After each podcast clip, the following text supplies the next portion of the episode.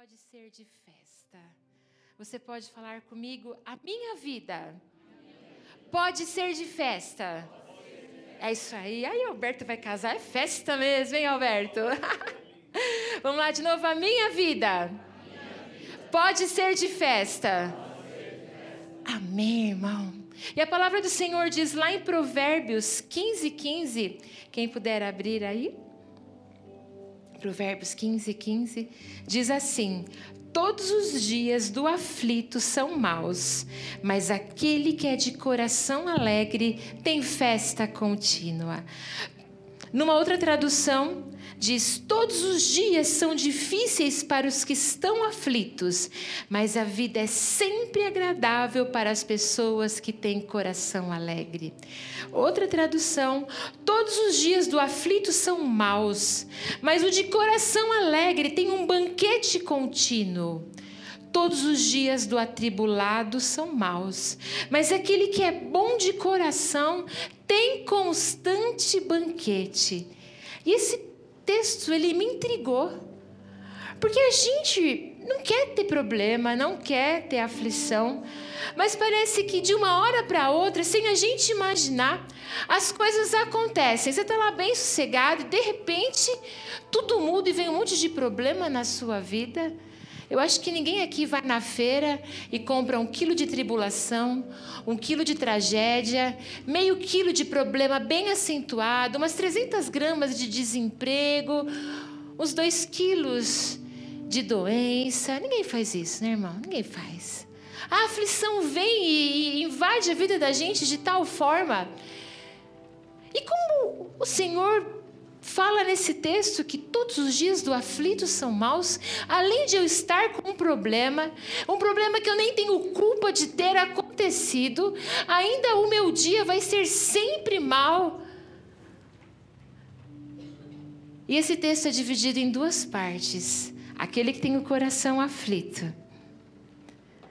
é tomado de dias maus, mas aquele que tem um coração alegre tem festa constante. Querido, nesta noite o Senhor quer dizer para mim e para você que mesmo que eu esteja passando por dificuldades, mesmo que eu esteja com problemas, mesmo que as coisas aconteçam na minha vida, eu posso ter festa constante, porque a alegria do Senhor invade o meu coração. Irmãos, e quando eu tenho alegria que vem do Senhor, eu chego aqui na igreja, eu quero é pular, eu quero é dançar, eu quero louvar o Senhor, mesmo que as circunstâncias não estejam boas. E ontem eu estava no culto e um garoto me abraçou no meio do louvor e chorando, e eu chorando também. Ele disse assim: pastora, o Senhor me mostra de uma forma muito clara que Ele coloca um marrete na sua mão e você vai marretar muita coisa e a sua mão vai machucar bastante. Mas vai ter muita gente segurando a marreta com você e te sustentando. Falei: Jesus, é exatamente isso que o Senhor tem para esta noite. Que muralhas sejam quebradas, que barreiras sejam quebradas, que paredes caiam no nome de Jesus. Irmão, tem gente aqui na igreja que é contido, tem gente que é extravagante. Mas tem muita gente que é extravagante, que eu não sei o que acontece aqui na igreja, que fica contido. Já acabou o culto e teve gente que falou para mim assim: pastora, fiquei com uma vontade de dar um glória a Deus. Eu falei: irmão, por que você não deu? Glória a Deus entalado. Irmão, se eu encontrar um irmão desse de novo, eu dou um tapa nas costas para o glória a Deus sair. No nome de Jesus, nessa igreja não tem mais nada entalado, não. Irmão, você tem vontade de pular, você pula. Você tem vontade de dançar, você dança. Você tem vontade de extravasar, porque a alegria do Senhor é a nossa força e Ele que nos sustenta. Eu imagino que os irmãos contidos, quando o filho nasce, ele liga para os amigos assim: meu filho nasceu. É assim? Quando o Corinthians ganha, Palmeiras, São Paulo, e é final de campeonato e rola um gol, ele faz assim: gol do Corinthians. Porque ele é um irmão muito contido, né? Ele não gosta de dar glória a Deus alto, nem dar aleluia, né? Irmãos, você vai ter que liberar isso, porque essa marreta chegou para este lugar. E o Senhor quebra paredes, quebra muralhas. E se o Senhor fala para você, olha, agora eu quero dar um glória a Deus bem alto, você sente aquela vontade, quer aplaudir o Senhor, está na palavra, você está lá no apuro lascado, mas a palavra falou fundo no seu coração, e aí você tem vontade de aplaudir o Senhor. Você não pode estar nem aí para quem está do seu lado, porque você vai aplaudir, e nós podemos aplaudir o Senhor agora, irmão, com toda a tua força, com todo o teu coração, com todo o teu entendimento, porque Ele está aqui neste lugar, Ele está aqui neste lugar, e você tem liberdade para dar um glória a Deus, você tem liberdade para gritar aleluia, você tem liberdade para pular, para dançar na presença do nosso Deus. Irmãos, quando esse texto fala sobre banquete, é muito mais que comida gostosa. Eu não sou muito boa de cozinha, não. Eu faço por amor. Quando eu faço com amor. O amor faz ficar bom. E no dia de Natal, véspera de Natal, o meu prazer é cozinhar. Irmãos, que alegria eu tenho de acordar cedo e ficar o dia inteiro na cozinha fazendo coisa boa. Para o povo da minha casa comer. Para as pessoas que vierem à minha casa comer. Porque é um dia de festa. É um dia de banquete. É um dia de comida boa. Um dia de comida bonita. Irmãos, e quando a palavra do Senhor fala sobre esse banquete, fala de um banquete na presença do Senhor, e é esse banquete que o Senhor tem para as nossas vidas. Eu posso sair desse lugar de estar com o coração aflito e caminhar num lugar onde o meu coração é bom, e as coisas entram numa outra dimensão, ainda que os problemas não mudaram, ainda que a situação não mudou. Eu conheci um rapaz lá nesse seminário do Rio, que ele se chama Adib Saad, isso. O Adib Saad, filho de pastor, irmãos, é estreito o negócio. Eu sou filha de pastor, estou aqui como pastor, e quem é filho de pastor, filho de líder, o negócio já vai estreitando desde que nasce. A gente vai sendo treinado para grandes impactos, para grandes lutas, porque o Senhor nos prepara para um chamado extraordinário. E aquele rapaz, o Adib Saad lá, ele era de uma igreja grande lá em Rio Grande do Norte, e o desejo do coração daquele moço era participar do ministério de louvor. E numa igreja Assembleia de Deus, na igreja do pai dele lá, crianças e adolescentes não poderiam subir aqui no palco para tocar, muito menos fazer parte do ministério de louvor. E ele ansiava por crescer, ansiava por chegar à idade. Um dia chegou e ele estava ali no ministério de louvor e canta muito, o rapaz é muito bom. E aí por 3 meses ele ficou, e o pai dele foi transferido para uma cidade chamada Pataxó. Pataxó nunca ouviu falar, no interior do Rio Grande do Norte, para uma igreja com 20 pessoas e 8 crianças. E lá em Pataxó não tinha ministério de louvor nenhum. Lá é Pataxó. Pataxó. Pataxó não tinha ministério de louvor, não tinha nada. E naquele lugar, esse menino entendeu que no momento de tribulação, no momento de decepção, no momento de dificuldade, é a oportunidade que o Senhor nos dá para galgarmos lugares mais altos e chegarmos em lugares que nunca imaginamos chegar. E aquele garoto agarrou a oportunidade dele, da decepção, da tristeza, de estar num lugar seguindo a família dele que ele não queria estar, numa cidade onde ele não queria estar. E hoje esse menino tem uma visibilidade enorme por todo o Nordeste, chega até lá, Rio de Janeiro, tem um ministério lindo chamado Jardim de Deus, onde ele tem alcançado crianças para Jesus, um menino incrível na adoração. Porque ele entendeu e não desperdiçou a oportunidade. Irmãos, são oportunidades que a vida nos derrama, de aflição, de momento difícil, que se você não enfrenta, que você não caminha, se você vive naquele mundo de aflição, você fica atribulado. Irmãos, você conhece irmão atribulado? Eu conheço um monte, não vai levantar a mão não. Sabe aquele irmão atribulado, aquele que nada dá certo, nada que você vai fazer tá bom, tudo reclama, tudo questiona, tudo que você vai falar tá ruim, tá mal, e não vai dar certo, esse pastor é louca, esse pastor é doido, onde já se viu? Irmão atribulado. E o Senhor nos fala para nós mudarmos de lugar, irmos para aquele lugar daqueles que têm coração bom, onde vive festa contínua. E olha só, ter festa contínua ou é viver uma vida numa dimensão de Deus. E ter um coração atribulado se refere à atitude emocional e mental de alguém. O atribulado só vê o lado ruim das coisas. O atribulado só vê as coisas negativas. E os seus dias sempre são maus e tristes.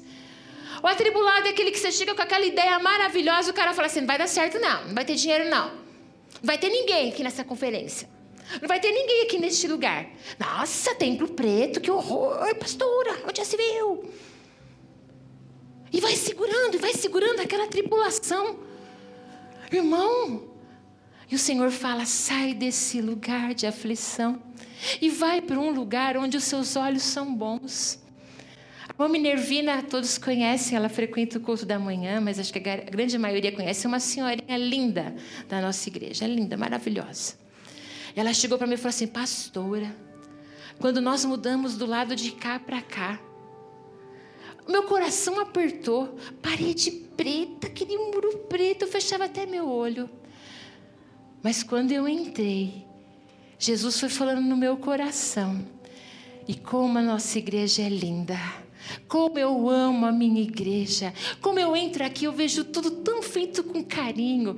Aquele que tem os olhos bons vê tudo bem. Aquele que tem os olhos bons reflete um coração bondoso, que vê tudo bem, vê tudo de outra forma.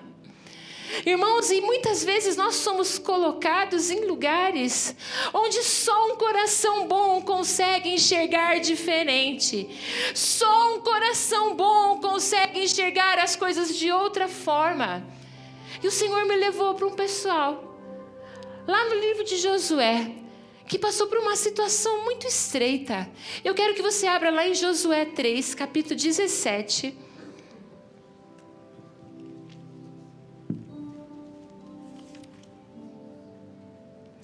E o texto diz assim, e os sacerdotes que carregavam a arca do pacto do Senhor permaneceram firmes em terra seca no meio do Jordão,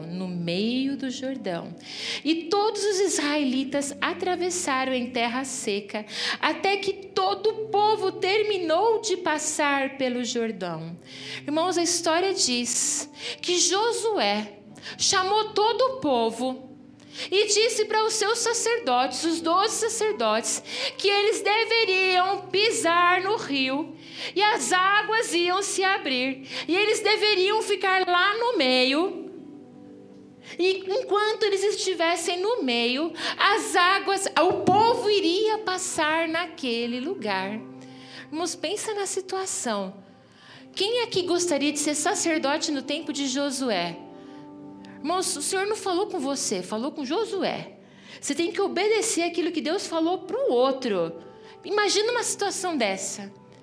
E aqueles sacerdotes tinham que entrar na água, segurando a arca. E olha só o que diz o texto no capítulo 13, capítulo 3, versículo 13. E sucederá que tão logo as solas dos pés dos sacerdotes que carregam a arca do Senhor, o Senhor de toda a terra, repousarem nas águas do Jordão, se separarão as águas do Jordão, e as águas que vêm de cima pararão amontoadas.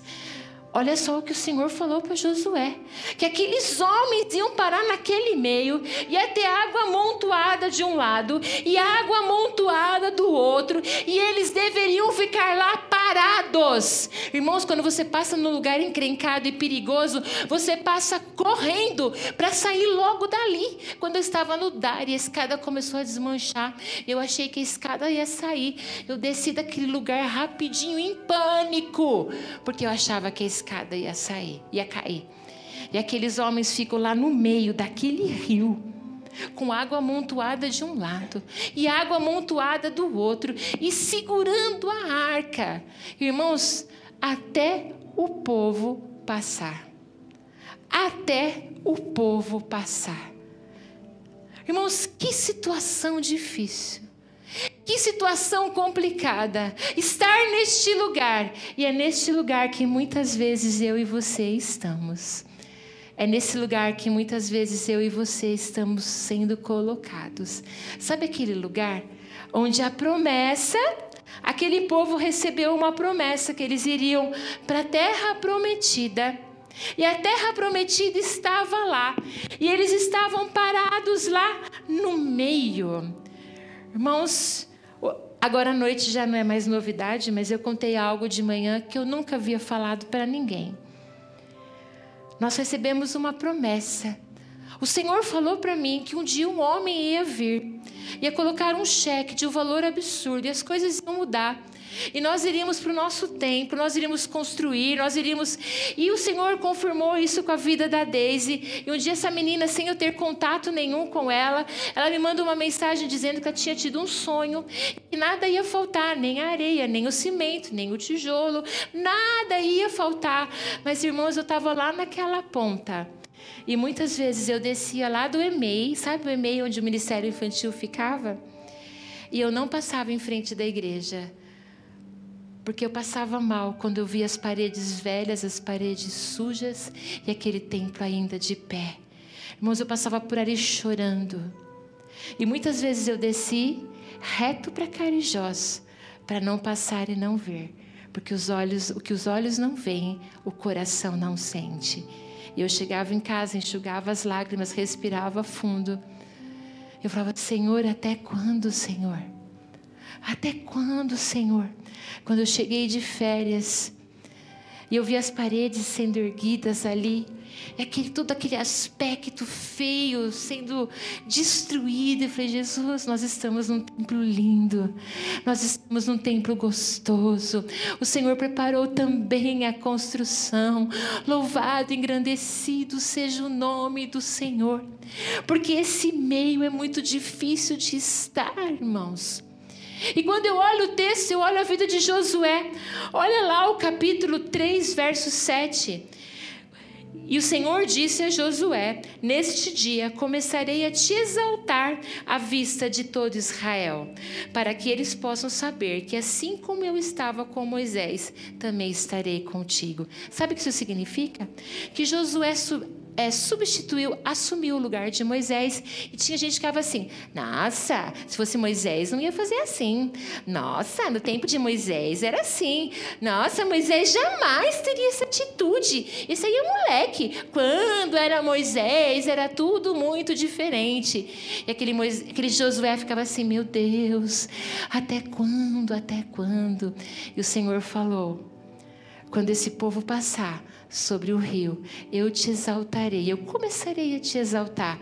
Josué ficou muito tempo servindo a Deus, carregando aquele povo reclamão e aguentando lá no meio, porque a liderança dele não era reconhecida por aquele povo. Irmãos, quantas vezes nós estamos nesse meio? Quantas vezes nós estamos nesse lugar onde as coisas simplesmente param? Simplesmente estacionam. Quantos aqui já escutaram Deus claramente e sabem que foi Deus que falou e nada aconteceu ainda? Levanta a mão junto comigo, irmãos. Sou só eu?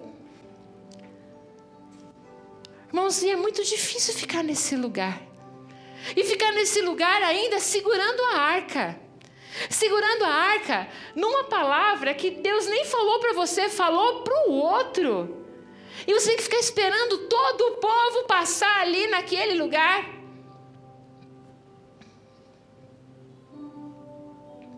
O povo de Israel nem estava na tristeza do Egito e nem na alegria da entrada da Terra Prometida em direção ali a Jericó.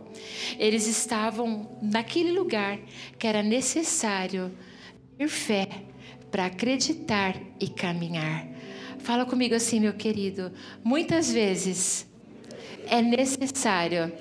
Ó, menino bonito, senta aqui na frente, hein, ó, senta aqui, ó, tem lugar aqui, ó, pode vir para frente, aqui, ó, os meninos bonitos aqui, ó, tudo aqui para frente. É necessário ter fé para acreditar e para caminhar. Você precisa ter fé para caminhar e para continuar. É nessa hora que você não consegue enxergar nada. É nessa hora que você não consegue enxergar nada.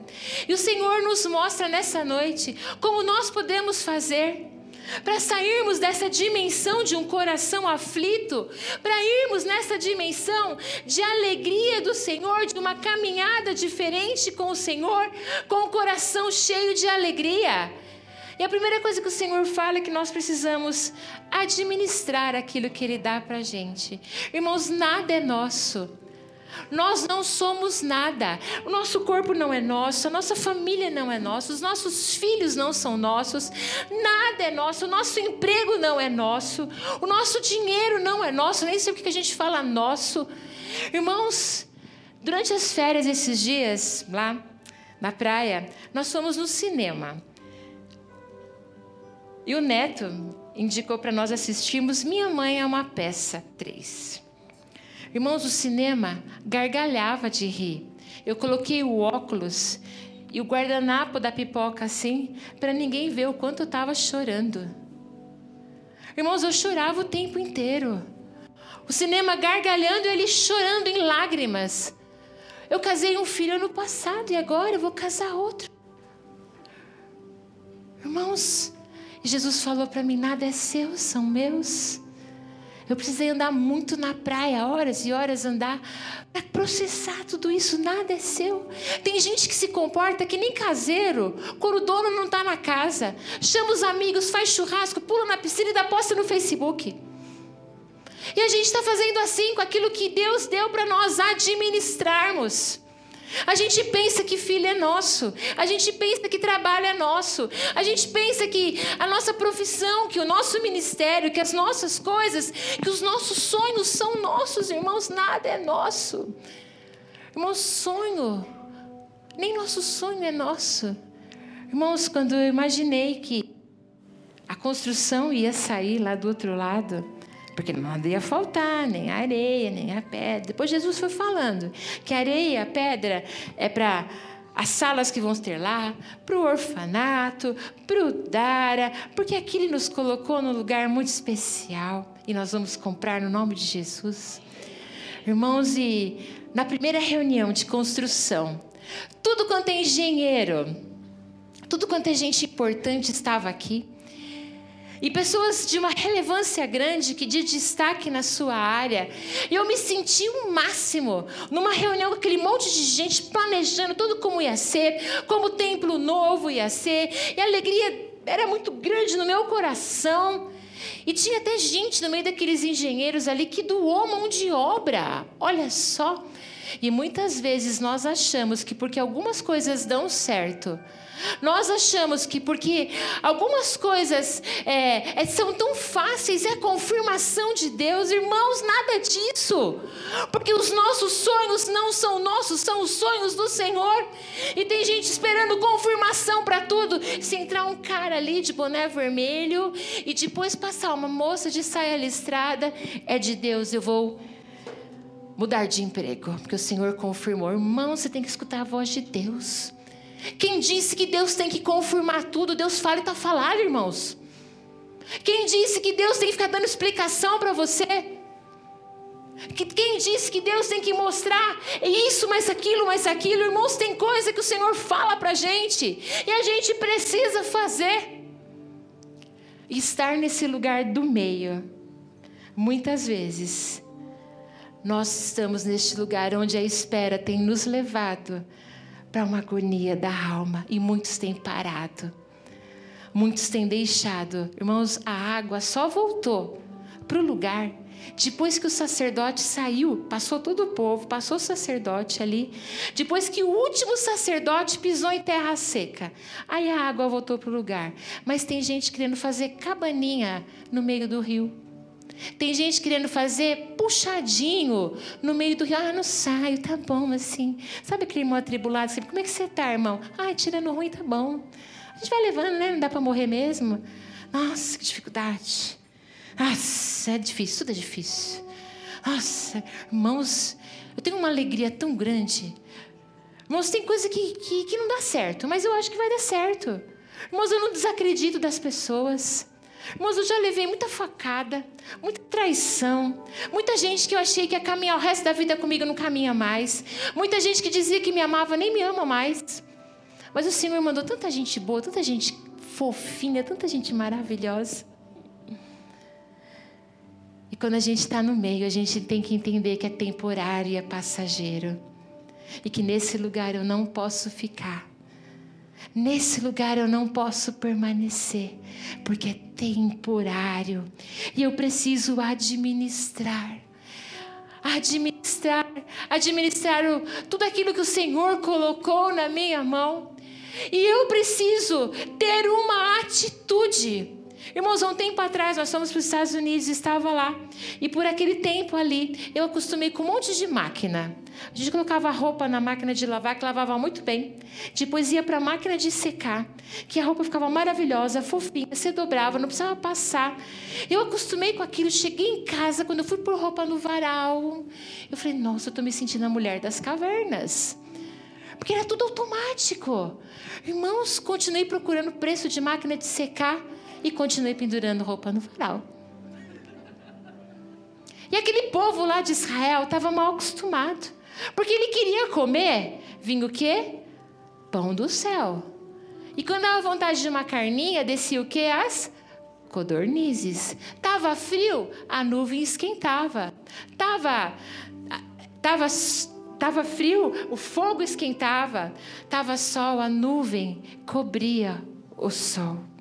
E ali era tudo automático, aquele povo lá, acostumado lá com Moisés ali, o grandão, o ancião, chega lá Josué, que acho que era um molecão perto do Moisés, e Josué fala assim, ó, agora tem que pisar. Como assim? Eu tenho que fazer alguma coisa? Eu tenho que pisar? Eu tenho que sair do meu lugar e fazer alguma coisa? Pois é, irmãos. Quando nós estamos em determinadas situações, eu preciso entender que eu preciso fazer a minha parte. Eu preciso fazer a minha parte. E tem gente achando que vai ficar deitadão. É por isso que tem muita barraquinha no meio do rio. Tem puxadinho no meio do rio. Tem irmão morrendo no meio do rio.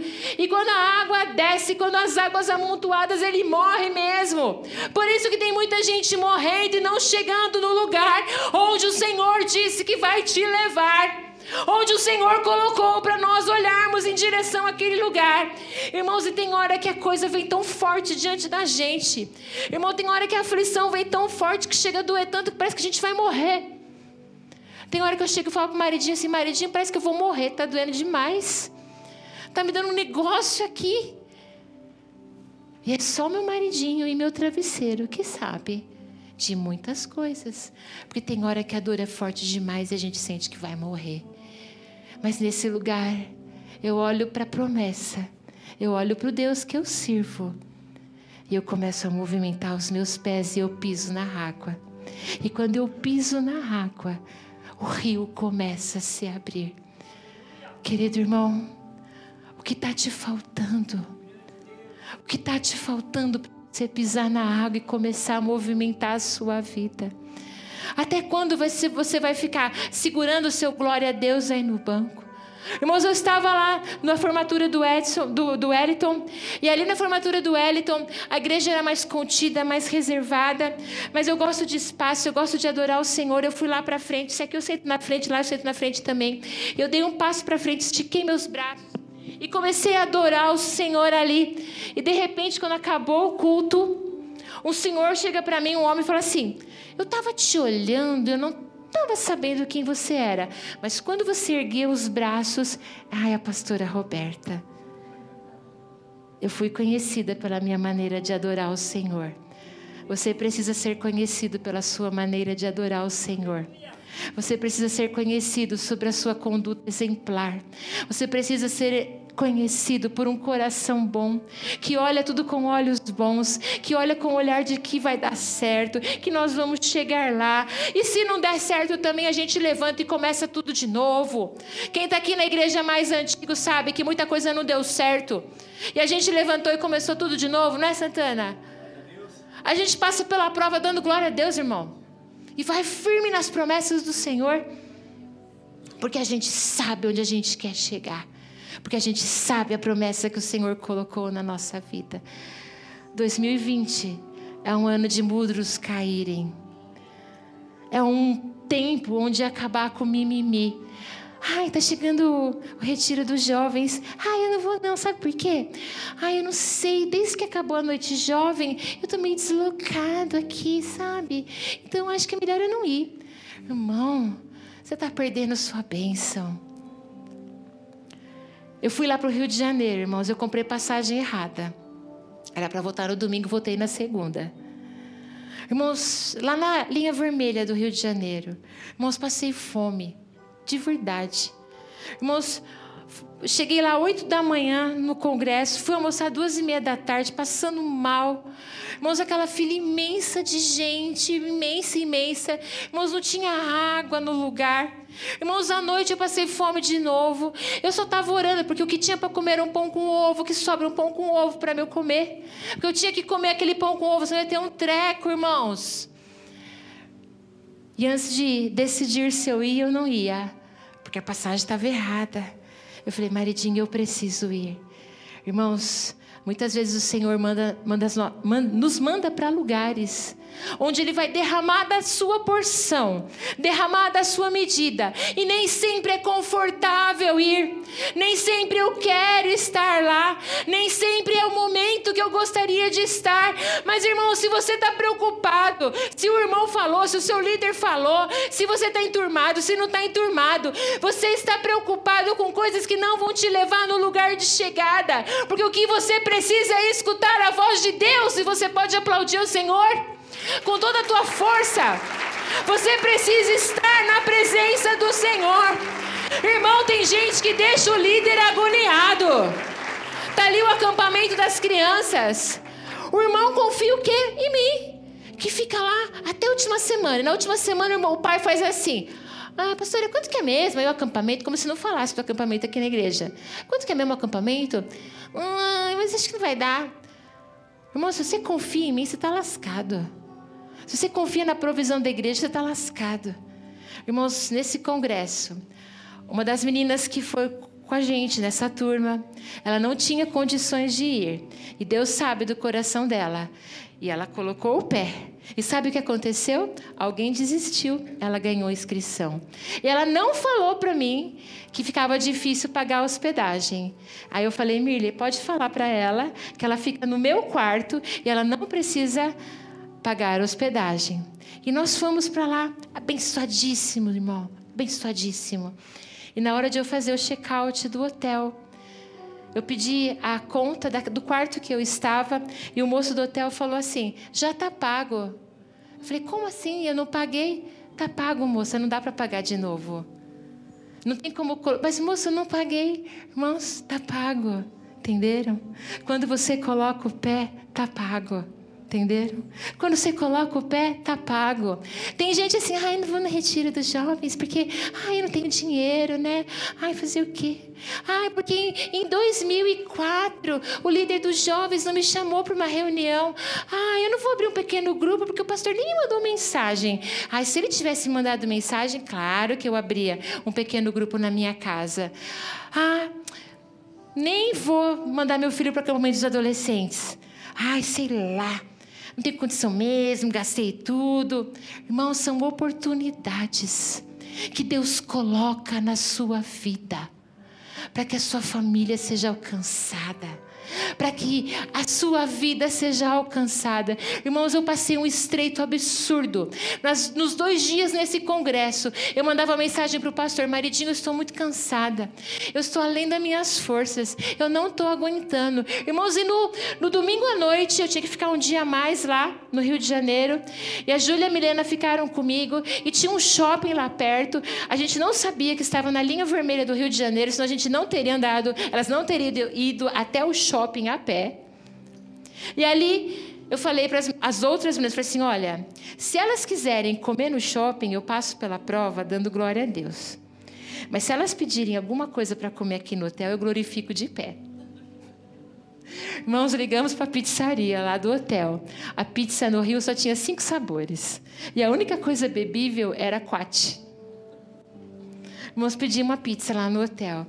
Irmão, sabe quanto tempo essa pizza demorou para chegar porque o motoqueiro se perdeu, porque ali o lugar é meio complicado? Quase 2 horas. Mais ou menos isso, não é verdade, Milena? 1h30, 2 horas. Irmãos, eu não sabia mais o que eu fazer. Jesus, que prova é essa? Irmãos, nem sempre, quando Deus quer falar com a gente, Ele te coloca numa almofadinha, num lugar bem confortável. Ai, fala, pode falar, Jesus, porque agora eu estou bem confortável para te escutar. O Senhor nos coloca em lugares estreitos. Irmãos, você não precisa do líder de jovens te dar uma maciadinha para você ir lá para o retiro. Você não precisa de mim ter uma palavrinha para você ir no retiro das mulheres, porque você está numa igreja onde o Senhor tem preparado momentos para que você seja cuidado, para que o seu coração seja cheio da presença do Senhor e você sai desse meio. Irmãos, nós vamos ter a conferência aí. Aí tem gente assim, nossa, conferência, nem sei o que é isso, aí nem vou. Ninguém nem me explicou direito, o pastor nem falou comigo explicando o que é isso, não conheço, não vou. Irmão, é a oportunidade que o Senhor coloca. A igreja precisa estar em peso aqui, no sábado de manhã, no sábado à noite, no domingo de manhã, no domingo à noite. Irmão, sabe quando aquele irmão que você está lá animado com as coisas do Senhor e você gosta de fazer muita coisa. E ele fica assim, nossa, para que fazer tanto? Nossa, vai dobrar o culto, nem sei para quê. Irmão atribulado esse. Isso é irmão atribulado. Irmão, para de escutar a tribulação de irmão. Para de escutar irmão aflito. Irmão, quando você não tem nada de bom para falar, não fala nada. Fala comigo assim, quando eu não tenho nada de bom para falar, eu não falo nada, porque eu quero sair desse meio. Irmãos, como o Senhor é maravilhoso, como o Senhor é extraordinário. Administre as suas atitudes. Administre algo que não é seu. Irmãos, houve um momento em que Deus queria ensinar. E aquele era o momento onde o povo de Israel precisava aprender algo. E quando nós estamos neste lugar onde as coisas param, é o lugar onde eu preciso aprender alguma coisa. Este é o lugar onde o Senhor fala comigo e eu preciso aprender alguma coisa. Eu preciso entender que o Senhor quer falar comigo. E muitas vezes eu não estou entendendo. Irmão, pensa você ficar lá. Irmãos, vocês já viram povo amontoado lá na estação do metrô, no Brás? Imagina você ficar com uma arca ali segurando, enquanto todo o povo passa. E você vendo água amontoada. E você não aguentando mais. E você ali sofrendo naquela situação. Por mais difícil que pareça, o Senhor quer nos ensinar. Aquele lugar determinaria se eles voltariam para o Egito ou caminhariam em direção à Terra Prometida.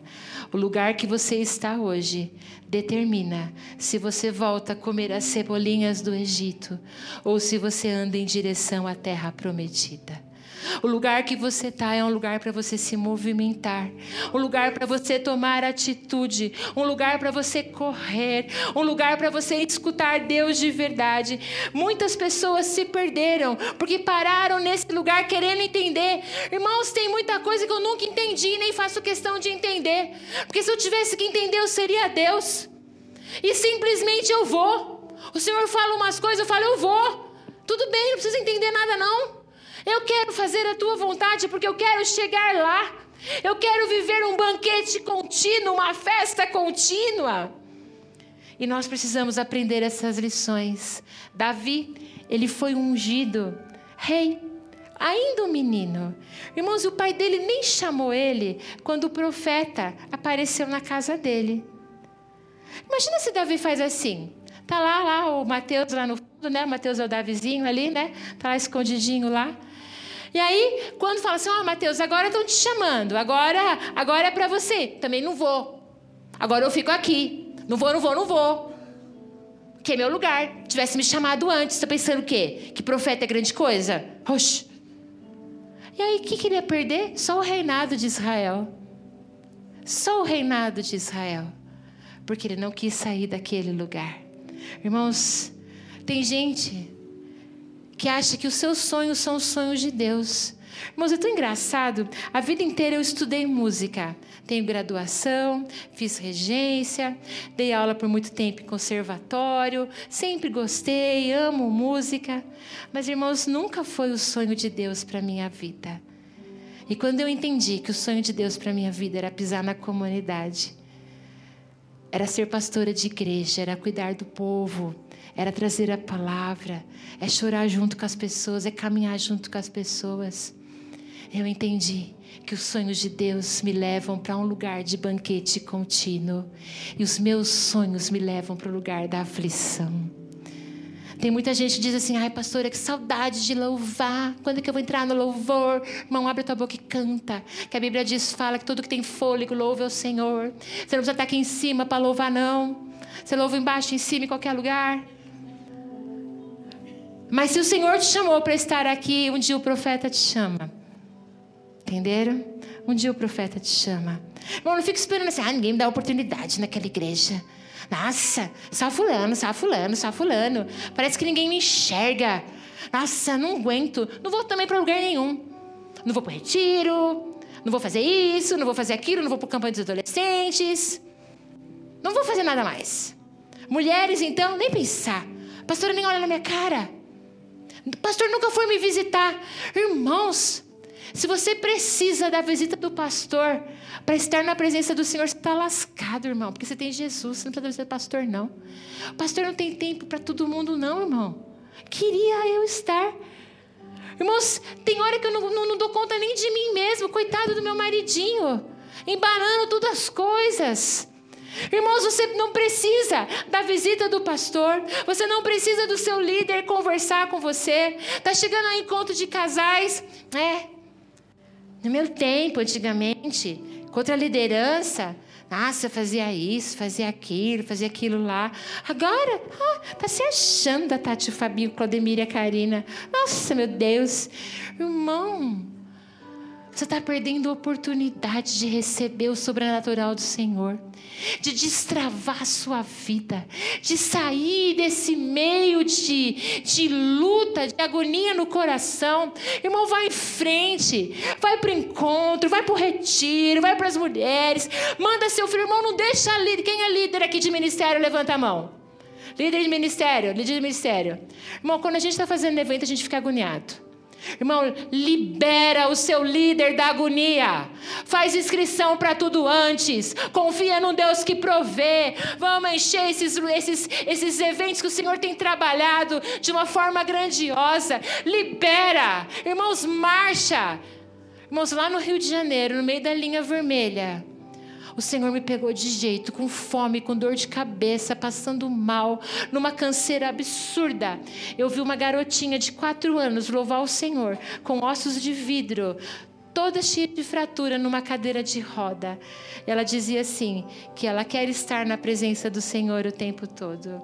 Eu vi uma moça, líder de ministério infantil, cega.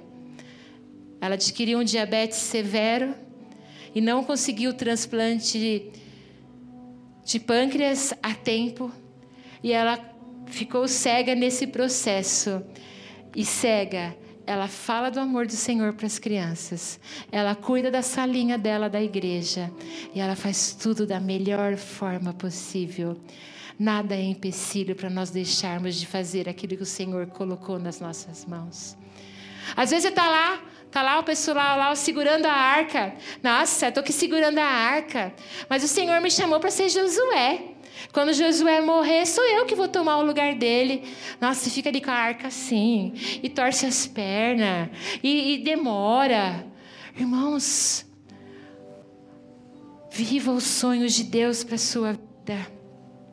Davi, 20 anos depois só, ele foi coroado rei de Israel. Abraão, anos e anos, da promessa até Isaac nascer. Elias tinha tido uma vitória absurda, onde os profetas ali viram aquele fogo caindo do céu e o altar sendo consumido. Mas ele, naquela parte de vitória, que muitas vezes numa vitória absurda, nós entramos nesse lugar do meio, porque o medo nos faz paralisar.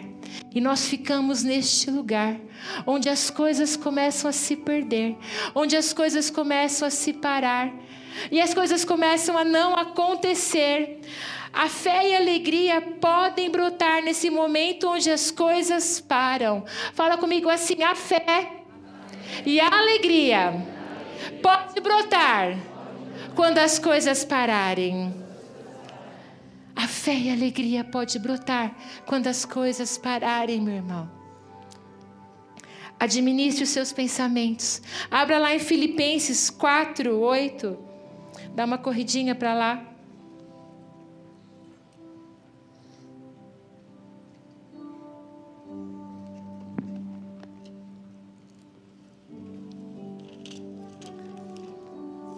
Quem achou aí pode ler bem forte, Filipenses 4:8. Tenham sempre alegria, unidos com o Senhor. Repito, tenham alegria. 4:8. Aí tem mais um pedacinho, ó. É esse mesmo? 4:8. Deixa eu ver aqui, já achei. Peraí. 4:8. Não. Filipenses 4:8. Quanto mais, irmãos, tudo que é verdadeiro, tudo que é honesto, tudo que é justo, tudo que é puro, tudo que é amável, tudo que é de boa fama, se há alguma virtude, se há algum louvor, nisto pensai. Irmãos, quando a Lívia falou para mim que ela ia casar e que já ia ser esse ano, irmãos, eu comecei a caminhar na praia. E comecei a dizer, Jesus, traz à memória aquilo que firma o meu coração. E eu comecei a orar, eu disse, pastor, esse maridinho, essa caminhada é só comigo. E eu fui ali por horas, andando e orando e querendo entender. E a gente não entende nada, porque quando é de Deus, é de Deus. E o Senhor falou de uma forma clara comigo. Lembra como foi o seu casamento? Eu falei, lembro, Senhor. Quanto você tinha? Nada. Quanto seu maridinho tinha? Nada. E como eu cuidei? Com tudo. Glória a Deus. E assim vai ser com a Lívia. Assim tem sido com o Vitor. Porque é o Senhor que cuida, porque os nossos filhos não são nossos. Nós estamos ali para administrar.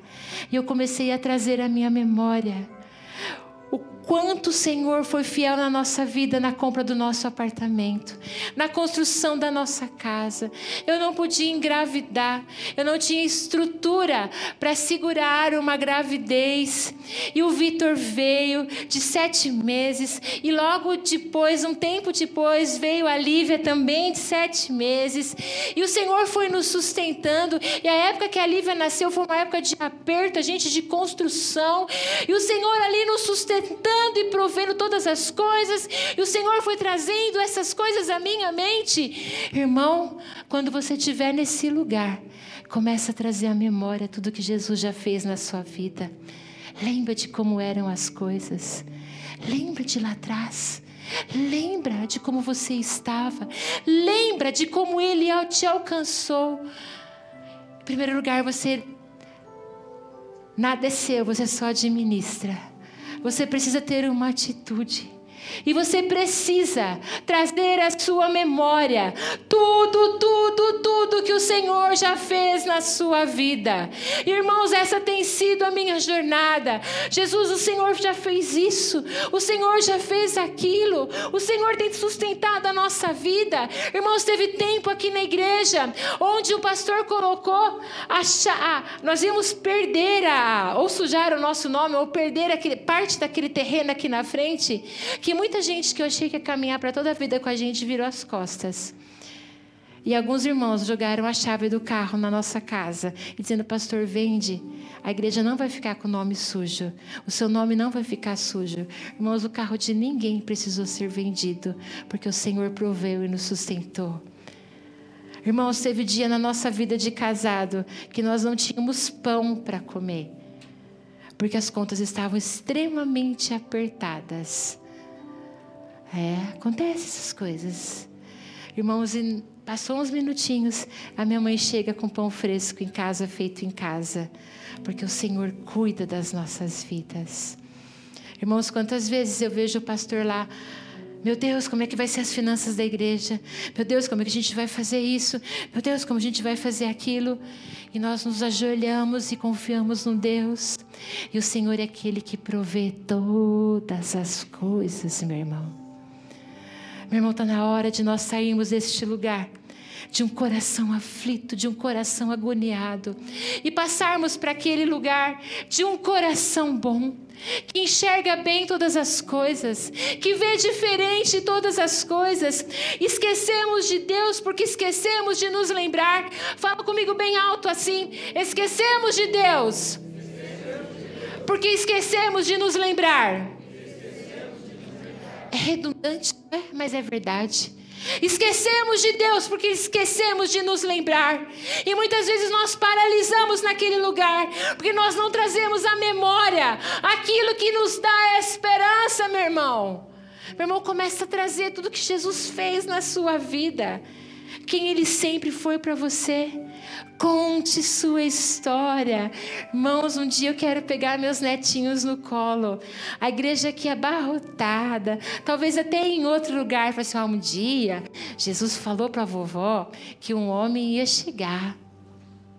E uma moça sonhou que nada ia faltar. Um dia a vovó achou que não ia poder ter o seu pai, ter a sua mãe. Mas Jesus falou que Ele é aquele que faz milagre. E o seu pai e a sua mãe são milagres de Deus, porque o Senhor cuidou de todas as coisas. Irmãos, começa a contar para os seus filhos o dia que você conheceu Jesus. Começa a contar para outra geração aquilo que o Senhor fez para você. Começa a trazer a memória, e isso vai renovando o teu espírito, renovando a tua alma. Eu posso viver o sobrenatural de Deus, mas eu preciso administrar as minhas atitudes e os meus pensamentos. Volta lá para Josué, lá no capítulo 4. Josué fala assim, no verso 7: então responder-lhes-ei que as águas do Jordão foram repartidas diante da arca do pacto do Senhor.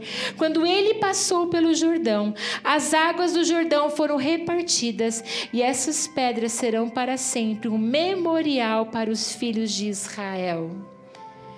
No verso 23 diz assim: pois o Senhor vosso Deus secou as águas do Jordão diante de vós, até que tivesseis atravessado, assim como o Senhor vosso Deus fez no Mar Vermelho, o qual Ele secou diante de nós, até que tivéssemos atravessado.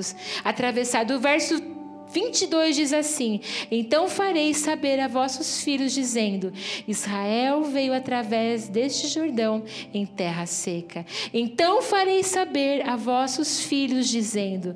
Irmãos, eu preciso contar para outra geração. Eu preciso contar para outra geração aquilo que Deus fez por mim.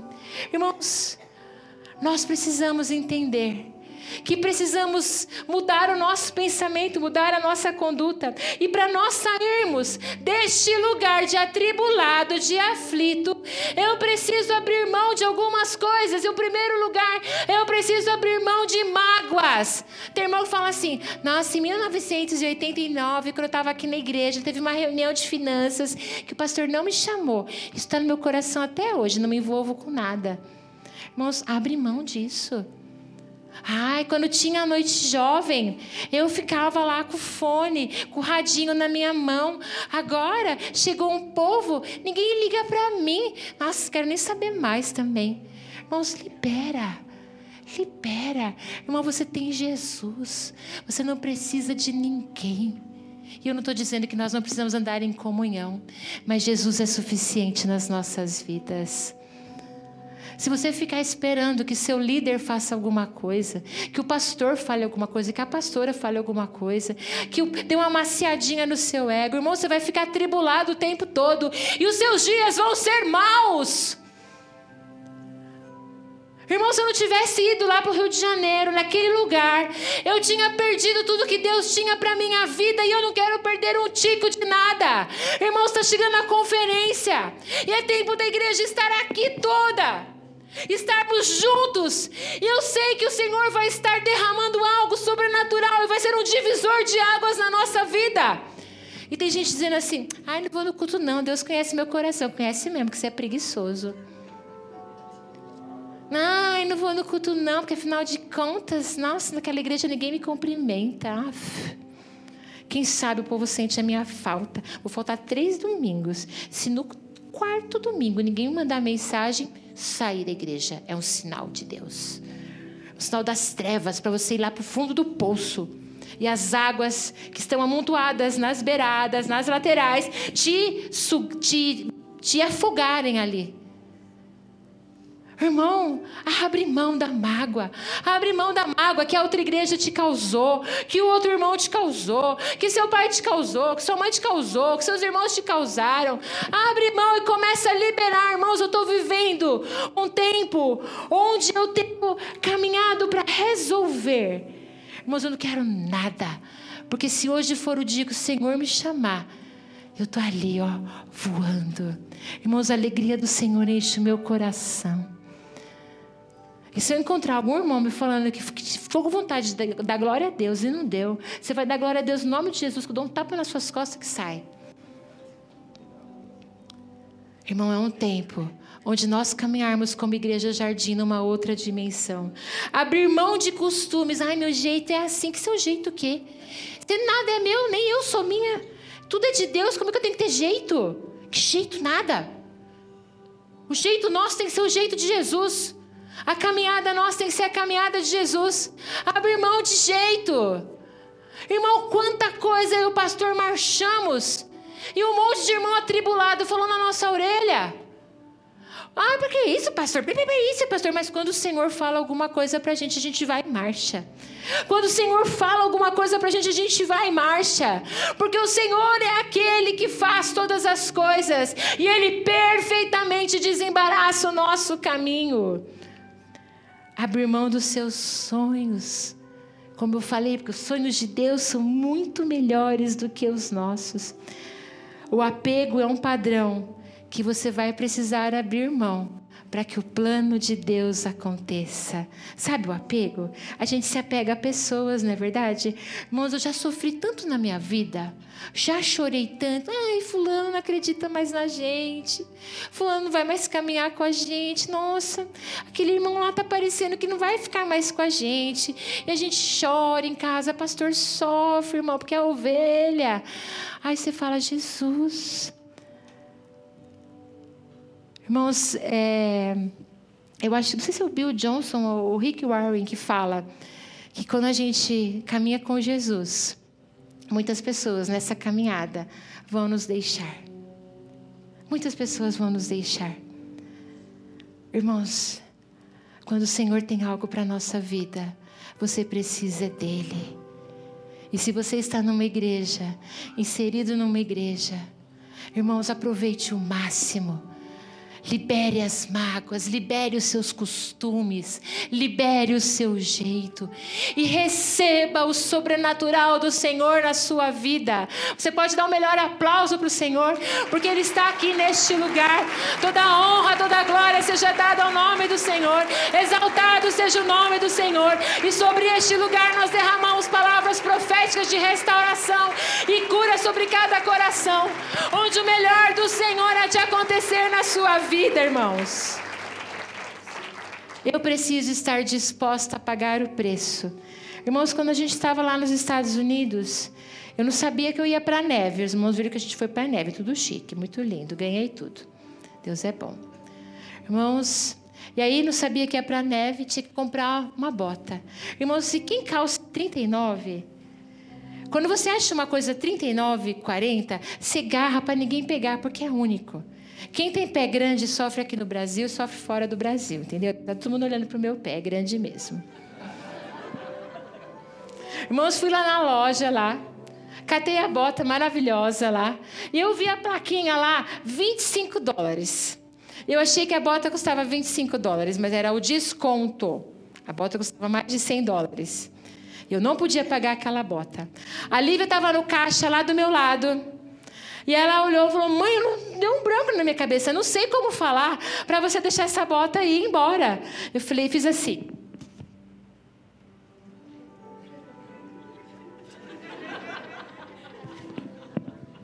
Vocês entenderam?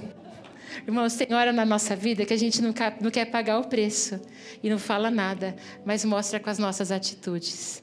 Tem gente casando e não quer pagar preço de casamento, não fala nada, mas mostra com as atitudes que não está pagando o preço. Tem gente que quer servir ao Senhor no ministério, não fala nada, quer estar lá, mas não paga preço, mas fala com as atitudes, fala com os gestos, entenderam? Irmãos, quando você quer sair desse lugar, você precisa pagar o preço e ter outras atitudes. Está vendo essa esposa maravilhosa que está perto de você, esse marido maravilhoso, esse amigo maravilhoso, olha o pessoal e os jovens com amigos maravilhosos aí. Irmãos, ele não é uma encrenca, ela não é uma encrenca, é você que não está sabendo administrar a oportunidade que o Senhor deu de ter o seu casamento maravilhoso e transformado, entenderam? Muitos casais estão se perdendo porque não sabem administrar aquilo que o Senhor nos deu para cuidar. É um tempo de um novo propósito, uma tomada de rumo, uma nova atitude, onde chaves são desligadas e chaves são ligadas. Irmãos, pare de perguntar tanto. Quando você quer sair desse lugar, você tem que parar de perguntar tanto. Abraão, quando foi lá sacrificar o Isaac, pensa se esse homem pergunta para Sara. Pensa o pastor, lá o Vitor pequenininho ali, fala assim, ai, Deus falou para eu sacrificar. Eu falei, você tá louco, marido, sacrifica eu, vai você. Meu filho, não. Vai não, sacrifica só se passar por cima de mim, que é isso? Demorei tanto para engravidar, nasceu de 7 meses, choramos doidado, agora você vai lá e querer sacrificar? Vai você. Vou eu. Irmãos, tem hora que a gente não tem que perguntar nada. Tem hora que a gente pergunta muito. E por isso que a gente fica naquele lugar, entenderam? Irmãos, eu não estou dizendo que não é para a gente se aconselhar, caminhar com amigos bons, mas tem hora que a voz de Deus não é a voz do povo. E a gente pergunta o quê? Demais. Se Abraão tivesse perguntado por qualquer pessoa, ele não teria vivido o sobrenatural do Senhor, onde estava lá Isaac lá no altar, e do Senhor veio o cordeiro, do Senhor veio a provisão. Irmãos, os recursos para a sua vida vêm do Senhor, a provisão vem do Senhor, da sua generosidade, da semente que você planta. Irmãos, tem muita gente esperando dizimar, para dizimar quando tudo estiver bem, e o Senhor está falando assim, não faz isso, é a oportunidade que eu estou te dando é agora. Se você fizer agora, é agora que vai destravar. Irmãos, tem muita gente perdendo a oportunidade. Tem muita gente não vivendo a reta final, o final, porque não tem escutado aquilo que Deus tem falado. Tem perguntado demais. Está um tempo de nós não perguntarmos tanto. Irmãos, estava lá nas minhas férias. E Jesus falou para mim, você vai precisar caminhar no acampamento dos adolescentes. Eu falei, sério, Senhor? É, sério. Aí eu falei, maridinho, Jesus falou isso pra mim. A pastora regalou um olhão assim, falou, você vai dar conta? Eu falei, maridinho, Jesus falou. Né? Jesus falou. Irmãos, e quando eu coloquei os meus pés, anjos do Senhor envolveram a minha vida. E está tudo prontinho, irmãos. E a provisão vai vir do Senhor. Irmãos, se o Senhor deu a vida, o Senhor deu a vida por mim. Eu não posso dar parte das minhas férias para Ele. Um Deus que deu tudo pela minha vida, um Deus que fez todas as coisas. Irmãos, nós precisamos fazer tudo com excelência. Domingo passado, o Vinícius deu os avisos, faz assim, Vi. Esse menino lindo, né? Maravilhoso. E o Vinícius saiu daqui da igreja no domingo de manhã frustradão. Falei com a mãe dele. Ele, o Vini estava todo frustrado, porque ele achou que ele foi muito mal nos avisos. E aí ele falou que não ia fazer mais os avisos, porque ele foi muito mal. E a Elaine falou, não, Vi, não faça isso não. Pensa melhor, vou orar então, mãe. E ele foi orar. E quando ele saiu da oração, Jesus falou para ele assim, decora tudo. Ele falou, mãe, eu sou bom de decorar, eu vou decorar tudo. E o Vinícius fez os avisos com excelência. com excelência. Irmãos, tem gente parando no tempo. Irmãos, tem músico achando que já está com seus 30, 40 anos, que não tem que estudar mais. Irmãos, tem que estudar. Tem que pegar coisas novas, tem que correr atrás. Tem gente lá do Ministério Infantil que acha que dá para dar uma enroladinha na salinha. Que enroladinha nada. Aquelas crianças são preciosas demais e elas precisam receber o melhor de Deus. Tem músico que nem escuta o playlist que o ministro passou. Isso é relaxo, é fazer relaxadamente a obra do Senhor. Irmãos, os ministros vão passar a playlist com antecedência. Se não faziam até agora, vão fazer. Para você poder estudar. E você vai voltar a treinar. Você vai voltar a estudar. Nós precisamos, irmãos, fazer tudo com excelência. Imagina se aqueles homens ali estivessem segurando a arca de qualquer jeito. Segurava com o braço aqui. Ai, sai, deixa o fulano lá, o seu sacerdote. Segura o meu lado também, porque eu tenho que dar uma escapadinha até tal lado. Irmãos, estava lá no congresso. Que perrengue com os músicos daquela igreja. Estava lá a pastora pregando, ela é doida que nem eu. Lá eu me senti numa terra de gente de 3 olhos. E quando eu cheguei lá, eu falei assim, todo mundo tem 3 olhos aqui. Porque é tudo povo doido. A gente cantava, irmãos, que a vida sem Jesus é decepção. Decepção, decepção. Ia descendo, ia rolando no chão. E aquela mulher falava assim, e agora o teclado? Cadê o tecladista? Ninja, tinha sumido. E arrebatado não foi. Aí pedia pro sonoplasta, põe tal coisa, cadê o sonoplasta? Foi embora também, tava mais lá. Caçando sonoplasta, caçando músico. Aí o abençoado do teclado subia, com o moço dando tom, o cara não sabia tocar. Eu falei, Jesus amado. O moço ficava assim, lá o Abide, é sol, é sol. E o moço ficava assim. Irmãos, nós precisamos nos preparar. Nós precisamos fazer com excelência. Irmãos, os avisos com excelência. O louvor com excelência. A recepção com excelência. Irmãos, quando o líder da recepção fala assim, meu irmão, senta aqui para frente, não fica aí não. Vamos lá para frente, irmão, respeita. Ele está fazendo com excelência. Irmãos, e aí você fala, mas não quero sentar naquele lugar. É naquele lugar que o Senhor vai falar com você. É naquele lugar que o Senhor vai te tratar. Irmãos sabem como eu tenho problema com o ventilador na minha cabeça. O pastor sabe disso. Sabe o lugar que eu sentei no congresso? Irmãos, pasmem, era lugar que não podia mais mudar, não é? Eu falei pra moça ali, falei, moça, deixa eu mudar de lugar. Não, aqui é lugar fixo, sentou, ficou. Eu, tudo bem. Irmãos, o ventilador é enorme na minha cabeça. Meu cabelo estava assim, ó. Eu sem comer, com dor de cabeça. Não tinha banheiro porque tinha acabado a água do lugar. Com fome. E com aquele ventilador na minha cabeça, irmãos. Mas foi naquele lugar que eu fui espremida, apertada. E o melhor de Deus foi derramado na minha vida. Irmão, tá lá o Alex. Faz assim, Alex. Cadê o Alex? Vamos dar um aplauso pro Senhor, pro pessoal da recepção. Glória a Deus. Louvado seja o teu nome. O Alex, o irmão Jair, a equipe toda. Glória a Deus, glória a Deus. Irmãos, quando esses irmãos abençoados chegarem e falarem assim, meu irmão, senta lá na frente que nós estamos nos organizando. Pois não, irmão? Você está bem? Glória a Deus. Irmão, facilita a vida. Não seja irmão atribulado. Não seja irmão agoniado. Vamos passar de fase. Está lá o pastor, ninguém sai agora, vamos receber a bênção. Irmão, escuta o que o pastor está falando, não sai do seu lugar, espera a bênção chegar. Irmão, são pequenas atitudes que nos fazem chegar a lugares grandes, estão entendendo? Pequenas atitudes da nossa vida, do nosso coração. Posicionamentos que nos fazem caminhar numa direção incrível, para lugares sobrenaturais. Eu preciso preparar a próxima geração. Tem gente, irmão, que faz assim, né? Tem pai que faz assim. Meu filho, nossa, eu trabalhei na Mercedes, na Volks, comi pó, serrei os negócios lá, sou metalúrgico lá, os ferros lá. E meu filho vai ter que passar tudo isso, não vou dar nada de mão beijada, não. O moleque tem que aprender a dar valor. Está aqui na igreja, o cara tem a mesma cabeça. Eu estruturei todo o ministério de recepção, de intercessão. Eu estruturei todo o infantil, estruturei o jovem. Está vendo aquele povo lá? Vai ter que ralar, porque eu ralei muito para chegar até aqui. Irmão, não. A próxima geração pisa no teto do que essa geração fez, entendeu? O que eu fiz é teto para a próxima geração pisar.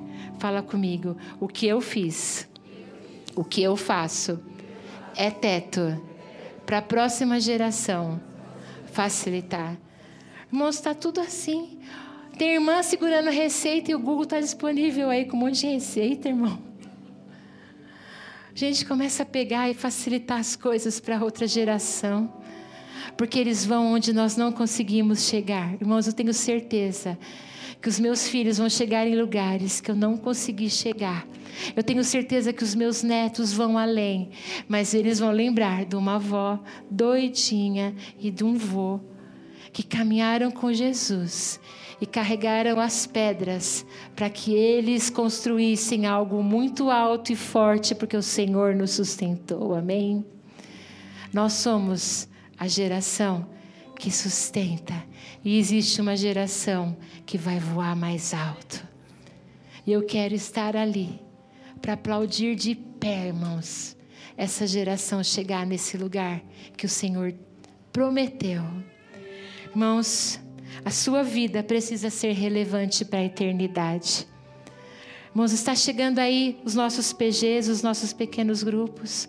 O que está te impedindo de abrir a sua casa? Ah, pastor, toda semana a gente na minha casa, dá muito trabalho isso. Nossa, o pastor nem falou comigo também. Ai, estava tão bom. A gente vai na igreja de quarta-feira e tudo certo, tudo resolvido. Nossa, esse pastor só muda as coisas, né? Esse pastor só inventa a moda, irmão. É a oportunidade que o Senhor está te dando. Sabe, de acontecer algo sobrenatural na tua casa, na tua família. Irmãos, olhem as mudanças, olhem as aflições como oportunidades na sua vida. Olhem aflições como oportunidades na sua vida. Irmãos, em 1984, o ano que o Vitor nasceu, nós acompanhamos 84, nossa... Então, estou envelhecendo o Vitor. 10 anos. Mas no ano de 84, algo eu vi que mexeu muito comigo. Eu queria mostrar esse vídeo. Pedi o pessoal apagar a luz aqui. Às vezes a gente acha que não vai aguentar. Às vezes a gente acha que não vai chegar lá. Às vezes a gente acha que não vai dar certo. Nós, como mulheres, somos desafiadas todos os dias a fazer o que ninguém faz. Homens aqui nesse lugar são desafiados todos os dias a fazer o que ninguém faz. Nós somos levados a um lugar, irmãos, onde a nossa vida muitas vezes é colocada em prova e a gente acha que não vai aguentar. Irmãos, tem dor que dói, que parece que a gente vai morrer. Tem dor que parece que a gente não vai aguentar. Tem situação na nossa vida que parece que a gente nunca vai chegar naquele lugar. Que parece que as coisas estão difíceis demais, difíceis demais, difíceis demais, difíceis demais. E nós começamos a perder fôlego. O sofrimento vem sobre o nosso corpo. E muitas vezes a vontade que a gente tem é de desistir, de parar. Mas ainda que cambaleando, ainda que com cãibra nas pernas, ainda que quase morrendo, quase morrendo, quase morrendo, nós podemos chegar lá. Nós podemos chegar lá.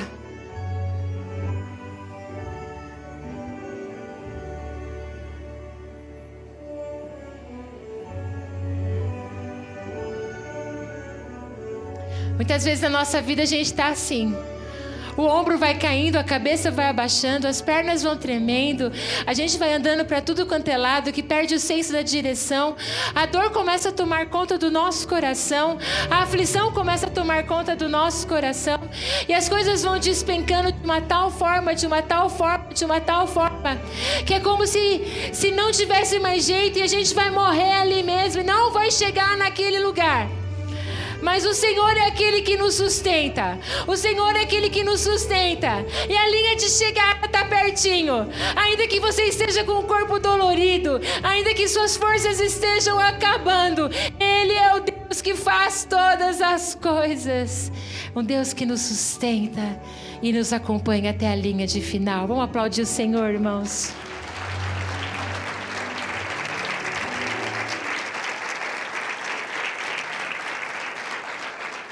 Nessa noite, o Senhor nos prepara justamente para esse lugar. Eu não sei como está o seu coração, irmão. Não sei. Pode apagar a luz. Eu não sei como está a sua corrida, não sei em que lugar você está. Mas muitas vezes eu estive aí nesse lugar do meio. Muitas vezes eu estive nesse lugar onde parece que as coisas não vão acontecer. Muitas vezes eu estive neste lugar onde parece que nada vai dar certo. Irmãos, e eu cambaleei, eu trupiquei, eu doeu as minhas pernas, os meus braços perderam as forças. Mas o Senhor, Ele me leva todos os dias para a linha de chegada. O Senhor te leva todos os dias para a linha de chegada. O Senhor é aquele que faz e pode todas as coisas e nos leva para a linha de chegada. Eu quero te convidar a ficar de pé nesse momento. Qual lado você escolhe de permanecer com o seu coração atribulado? Irmãos, tem gente que não consegue correr a mesma corrida da gente. Irmãos, eu nasci para correr uma corrida doida. Eu nasci para correr uma corrida que faz muitas coisas. Irmãos, eu não estou falando aqui sobre ativismo, sobre querer fazer e não ser. Eu estou falando de quem eu sou. O Senhor me chamou para estar aqui de manhã, para estar aqui à noite. E talvez o Senhor também te chamou para uma corrida intensa. E você tem escutado aquele irmão atribulado que diz assim: vai dobrar o culto, não sei para quê, já veio de manhã? Para que vir de novo? Nossa, que exagero! Trabalhar assim desse jeito vai parar no meio do caminho. Para que fazer tanto? Irmãos, começa a seguir a sua corrida. Talvez a sua corrida seja diferente da minha, mas você não pode parar. Tem gente que tem corrida intensa e está parando porque está escutando gente atribulada. Tem gente que está parando a sua corrida porque tem escutado conversas. Começa a caminhar. E nessa caminhada você vai correr. Irmãos, eu posso dar conta da minha família, eu posso dar conta da minha igreja, eu posso dar conta de todas as coisas que eu faço. Eu posso renovar o meu espírito, vou voltar a estudar, vou voltar para a faculdade, porque eu preciso aprimorar, eu preciso servir melhor Jesus. Irmãos, eu tenho sonho para dar e vender para todo mundo, o Senhor vai realizar. Porque Ele é fiel para cumprir tudo aquilo que Ele prometeu. Mas eu escolhi sair desse lado dos atribulados. Irmãos, quando um monte de gente me deixou eu, pastor, quando facas foram enfiadas nas nossas costas, quando a gente viveu traição, eu fiquei 1 ano não querendo sair da minha cama. E um dia um pastor chegou para mim e falou assim: Rô, procura Deus no seu quarto. Fica o tempo que precisar naquele lugar e procura a Deus. Irmãos, eu fiquei muito tempo naquele lugar. Eu chorei e parei de chorar porque nem lágrima tinha mais. Mas daquele lugar, eu saí do lugar da aflição e eu fui para o lugar do banquete eterno. Glorificado seja o teu nome, Jesus. E nesta noite o Senhor te chama para sair do lugar parado, Os dias do aflito são todos maus, mas aquele que tem um coração bom vive um banquete contínuo. Aquele que tem uma vida alegre tem um banquete contínuo. E é essa palavra que o Senhor tem para a sua vida. Querido, feche os seus olhos nesse momento. Eu não sei como está o seu coração. Eu não sei como está a sua vida. Mas talvez você esteja neste lugar parado, onde o Senhor tem... Nem Deus você escuta mais. E o Senhor diz para você nesta noite: saia deste lugar e vá para o lugar onde os problemas vão continuar, mas aquele que tem coração alegre tem festa contínua. Aquele que tem coração alegre tem festa contínua. E nós vamos adorar ao Senhor. Você, na liberdade do Senhor, nessa canção você vai sair do seu lugar. Irmãos, eu aprendi esse final de semana que a gente não marcha para pisar na cabeça do inimigo. A gente marcha dizendo assim: este lugar é meu, vai embora, Satanás. Este lugar é meu, vai embora, Satanás. Este lugar é meu, vai embora, Satanás. Este lugar é meu, vai embora, Satanás. E você vai marchar em direção a esse rio. E daquele lugar de coração aflito e atribulado, você vem para o lugar daqueles que têm vida alegre e vivem um banquete contínuo, irmão. Você pode administrar bem aquilo que Deus te deu, os seus pensamentos, ter uma atitude, pagar o preço, irmão, e viver o sobrenatural de Deus. Quero te convidar você a sair do seu lugar. A intercessão vai estar andando pela igreja. E você vai sair do seu lugar e ajoelhar aqui na frente, num ato profético, dizendo: é pro lugar de alegria e do banquete do Senhor que eu vou. É pro lugar de alegria e do banquete do Senhor que eu vou, no nome de Jesus.